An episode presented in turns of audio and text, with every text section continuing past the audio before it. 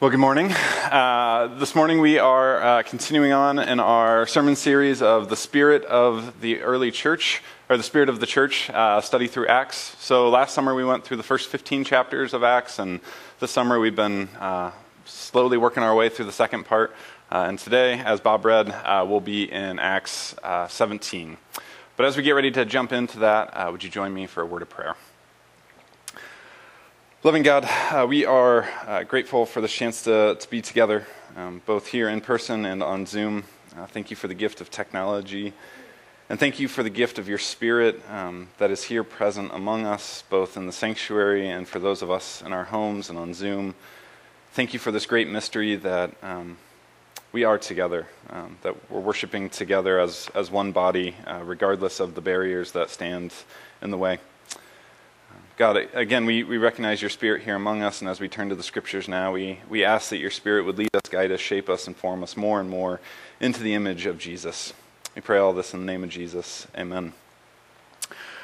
There are many reasons why it might feel like the world has been turned upside down, both collectively and individually.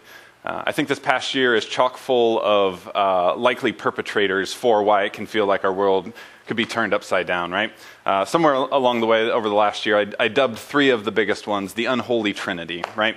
So we have uh, the first one being COVID. Uh, we've talked a lot about COVID. We've all experienced it. We don't need to talk about how it's turned our world upside down anymore, right? All that to say, if you're still feeling like that, that's okay. Uh, this was a collective trauma, and we're still all processing it together in some way. First perpetrator. Second perpetrator racism, uh, particularly of like the systemic sort of way. And I think this has affected two different groups in different ways. Uh, the first group being white folk like me, right? Um, for, for some of us, as we've come face to face with like these stories in the, the headlines, uh, sometimes it felt like week after week after week, we were confronted with the reality that like there is like injustice baked into the system in some way. And this might have upended some sort of worldview or understanding of how the world worked. And this could be like really, really confusing for us, turning our world upside down. Or perhaps we're re confronting it in another way, having been on this journey of anti racism for a while, and we're just pulling at the thread, asking more and more questions, discovering more and more ways that the system is stacked against our sisters and brothers of color. But I think there's another way that this turns the world upside down, and that is for our sisters and brothers of color because they have to deal with these, these stories being in the newspaper, these images being on the internet. And it's a perpetual reminder that our world may not value their lives. Now, I don't know that feeling, but as I try to step into that story with empathy, I can only imagine that that continues to turn your world upside down. The third perpetrator of the unholy trinity that's turned our world upside down is ugly, divisive partisan politics. To the point where, like, red and blue can't work together for any hint of purple to be detected by their base, by their supporters, with the threat of losing their seat. And we can't get things passed for the common good, and that's enough political commentary from me. The unholy trinity collectively upturn, turning our world upside down. But we have individual ways that our world has been turned upside down too, right? Uh, this could be perhaps a, a job transition, um, and recognizing that there's all sorts of newness with a job transition. Um, new patterns, new rhythms, new uh, financial stability of sorts, right? And all of this newness, whether good or bad, can feel like it's turning our world upside down. Or perhaps it's uh, some sort of mental health or emotional health crisis, or perhaps even a spiritual crisis where we have this inner working within our world and something comes along somewhere and disrupts that. And now we're left scrambling, trying to put our understanding of how the world works and how we as an individual work back together there are these things that come and can turn our world upside down, and it takes this like neatly constructed understanding of how we function and how the world around us functions, and it turns its on its head, and we're left to pick up the pieces, trying to put things back together, asking all sorts of new questions of how do we function and how does the world around us function. There's many reasons for it to feel like the world has been turned upside down, but how many times have we attributed that to Jesus? I think this is a really fascinating question because this is the question that we see, or this, is the, this seems to be the case of what's happening in Acts chapter 17. So in Acts chapter 17, we're told at the beginning of it that Paul and Silas, our two main characters here, head into a new city by the name of Thessalonica. Now, as they come into the city of Thessalonica, Paul does what is like his normal custom and practice in a new city. He heads into the synagogue, like the center of Jewish life and faith and culture. And he begins to argue the scriptures with them. Now, a side note on Paul that's important to understand in this story Paul is like wicked, wicked smart. Paul understands every sort of worldview around him, Jewish or non Jewish. And he's one of those like really smart people that can argue from your worldview and tell you why you're wrong, right? Um, so Paul is entrenched in all of these worldviews. He understands how people think and how they function and their values and priorities, and especially those within his own Jewish people. Now, because he's a good first century Jew, like he is entrenched in the scriptures, like he knows them forward and back. Uh, did anybody do like Bible quizzing? Uh, okay, I didn't, but I know the types from school. And if you were a state champion, I guarantee Paul knows the Bible better than you. Paul was entrenched in the scriptures so much so that they pulsated through his veins, much like his very blood. Like the scriptures read him as he read them which makes this moment on the Damascus Road all the more compelling. Because Paul was entrenched in these scriptures and he has this moment with Jesus where now he's confronted face to face with the Messiah in person.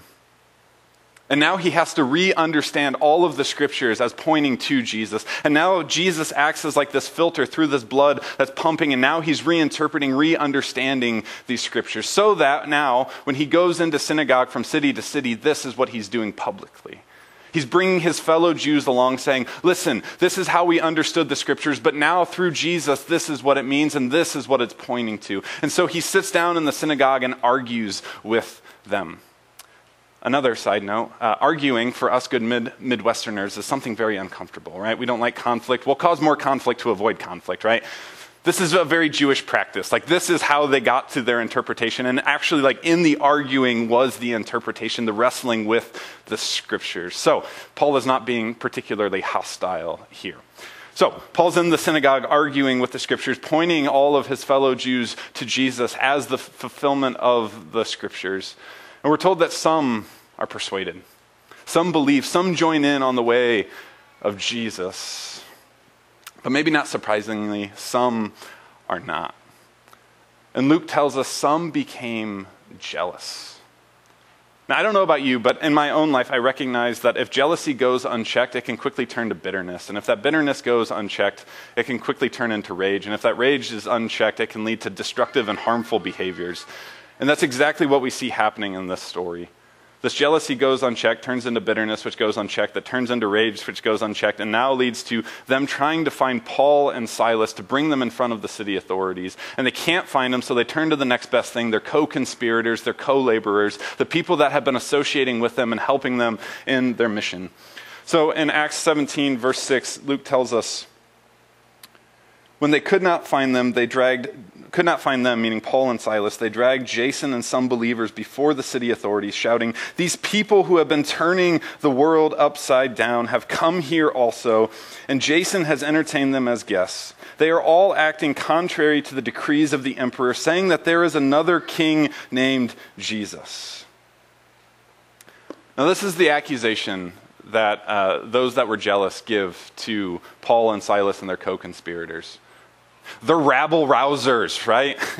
They're disturbers of the peace. They're doing things that are anti to the empire and anti patriotic, right? The, the accusation here is essentially that they have become insurrectionists of sorts, right? Like we have this neatly compacted, very delicate house of cards understanding of the world, and they've come and they've just shaken things up and they're turning the world upside down. But I think this leads to an important question Is that a fair accusation? Is that what the disciples are doing? Well, as we, we track the, the, the movement and the pattern of the disciples throughout the book of Acts, we see that central to their message is that Jesus is the Messiah. Jesus is the one that they've been hoping for, that they've been praying for, that they've been longing for, the one who will bring redemption and restoration and liberation and freedom for them. But more than just the Messiah, Jesus is also Lord. Jesus is their teacher, their leader, their, their king, their Caesar, emperor, or in our common terms, their president of sorts, right? And they follow him as Jesus is leading them to a new reality, a new world breaking into the old. Which again asks this question of, like, well, what does this new reality, this new world breaking into the old look like? Now we have to assume that they're like uh, playing Jesus' best hits here, right? Like the A side of the cassette tape, right? Certain ages will get that, right? Uh, the best hits of Jesus, which we can assume are things like uh, those who are uh, welcomed into the, the kingdom of God, who the kingdom of God is available for. When Jesus talks about this, this new reality, he says that those within this new reality and this new world, those that are blessed, are the poor in spirit, those who mourn, the meek, those who hunger and thirst for things like righteousness and justice, uh, the merciful, those who are pure in heart, uh, the, the peacemakers, and those who are persecuted for pursuing things like righteousness and justice. Within this new reality of Jesus, this new world of Jesus, we're told that like our, our heart matters as much, if not more, than our actions. Like our internal world matters as much, if not more, than our external actions. Within this new reality, this new world of Jesus, we're told that we value people. And we have a concern for those that are most vulnerable in our society, and that we treat them, surprisingly, as people and not property that can easily be disposed of. Within this new reality and this new world, we're told that our words have power and that there is this intimate connection between what we say and what we do. Within this new reality and this new world, we're told that we can actually step into the cycles of violence that seemingly flow endlessly and break these cycles of violence and actually, in turn, love our enemies.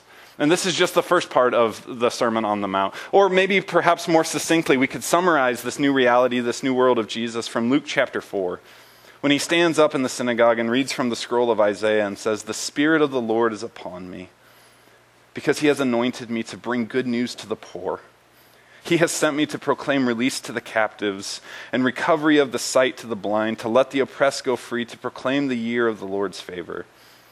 He rolls up the scroll, sits down, and says, Oh, by the way, that's taken place in me, right here before you. So again, we come back to this question Is this a fair accusation? Are the disciples, as they're following Jesus, are they turning the world upside down? I think as we hear what they were probably proclaiming, I think there is an overwhelming answer of yes. See, the reason why Jesus and the followers of Jesus were turning the world upside down is that Jesus recognizes that he has to turn the world upside down so that we can experience it right side up. Because all throughout the teachings of Jesus, all throughout the life of Jesus, is this common thread of this Hebrew word, shalom. Shalom is this word that's, that's uh, alluded to all throughout the, our Old Testament and is found in the very, and the image of it is found in the very beginning of Genesis 1 with creation. It's a, it's a world where there is like wholeness, where there is like an intimate interconnectedness of all of creation, where there is overwhelming goodness. But this shalom somewhere along the way was distorted. And this world that was once upside down has now been turned upside down. And so Jesus steps into this world bringing a message of shalom so that we can ha- experience the world turned upside down. This turning the world upside down is necessary because the world that we experience right now is upside down. The status quo of the world that we experience right now is upside down. And this is how we know that the status quo is upside down because when we, as followers of Jesus, pursue things like peace and justice, and when we recognize that truth and justice must come before true peace can be experienced, we're described as disturbers of the peace. when we, as followers of Jesus, seek to include those who have been excluded, whether because of the color of their skin, because of their socioeconomic status, their education level, their gender, their sexuality, their nationality, we are called rabble rousers.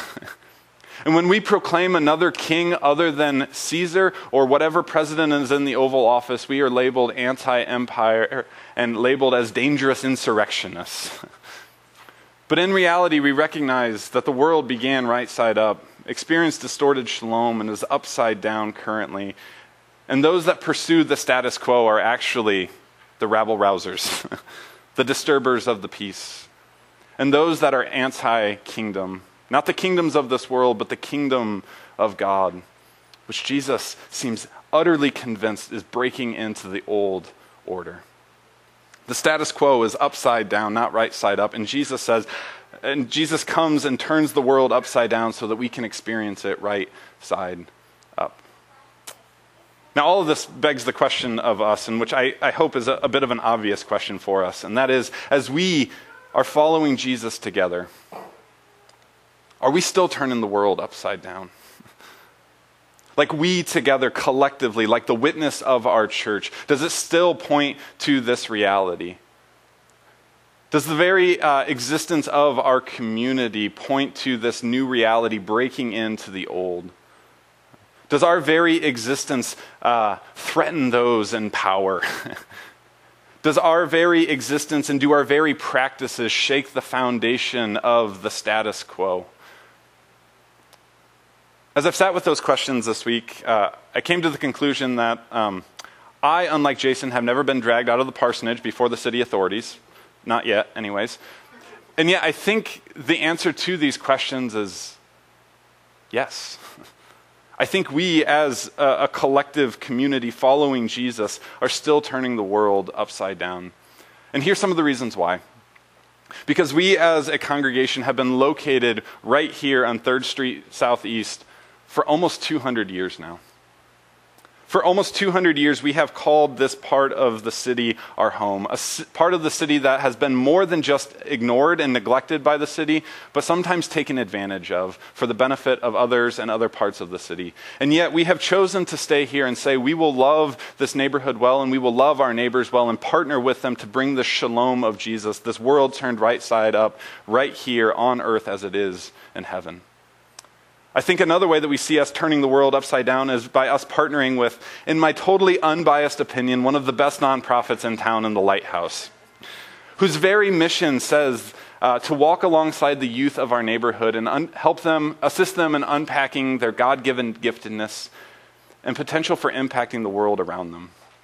Which means that we are partnering with an organization that um, like is empowering students and youth to be neighborhood changers, city changers, world changers. I think another way that we see us turning the world upside down is like our willingness to confront the ills in the world around us.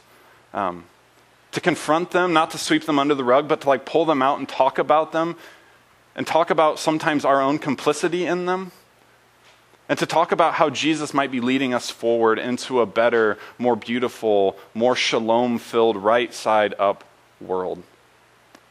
And I think one more way that we see us turning the world upside down is there's a lot of us in this room and potentially on Zoom too that like just wouldn't jive in a lot of other faith communities. Um, maybe we ask the wrong questions, right? Maybe uh, we just don't fit in because of our past, because of our current theology, the things that we think, or the ways that we follow Jesus. We've been excluded and are just feeling disenfranchised with the church. And yet we've been able to find a home here. And we have been able to, to find community, find belonging, to find a, a place where we can follow Jesus with all that we have so that we can see that shalom, that right side world, come breaking into this old upside down world. Um, certainly, we as a, a congregation are, are not perfect. But I think in our own imperfection, we're pursuing the, the perfect expression of love that we see Jesus talking about in Matthew chapter 5, when he says that, that God in heaven uh, pours out rain on the just and the unjust. It's an indiscriminate love. And I think in our own imperfection, we're pursuing that perfect love um, to the best of our abilities. And in the process, we are quietly, quietly, because we're Mennonites, quietly turning the world upside down. Um, Jesus comes to turn the world upside, uh, upside down so that we can experience it right side up. And we ask ourselves this question of, are we still turning the world upside down? And I think this is the question ever before us. Because I think this is the question that points to what faithfulness to Jesus, the way of Jesus, and to the kingdom of God looks like. And we pray, may it be so among us. Amen.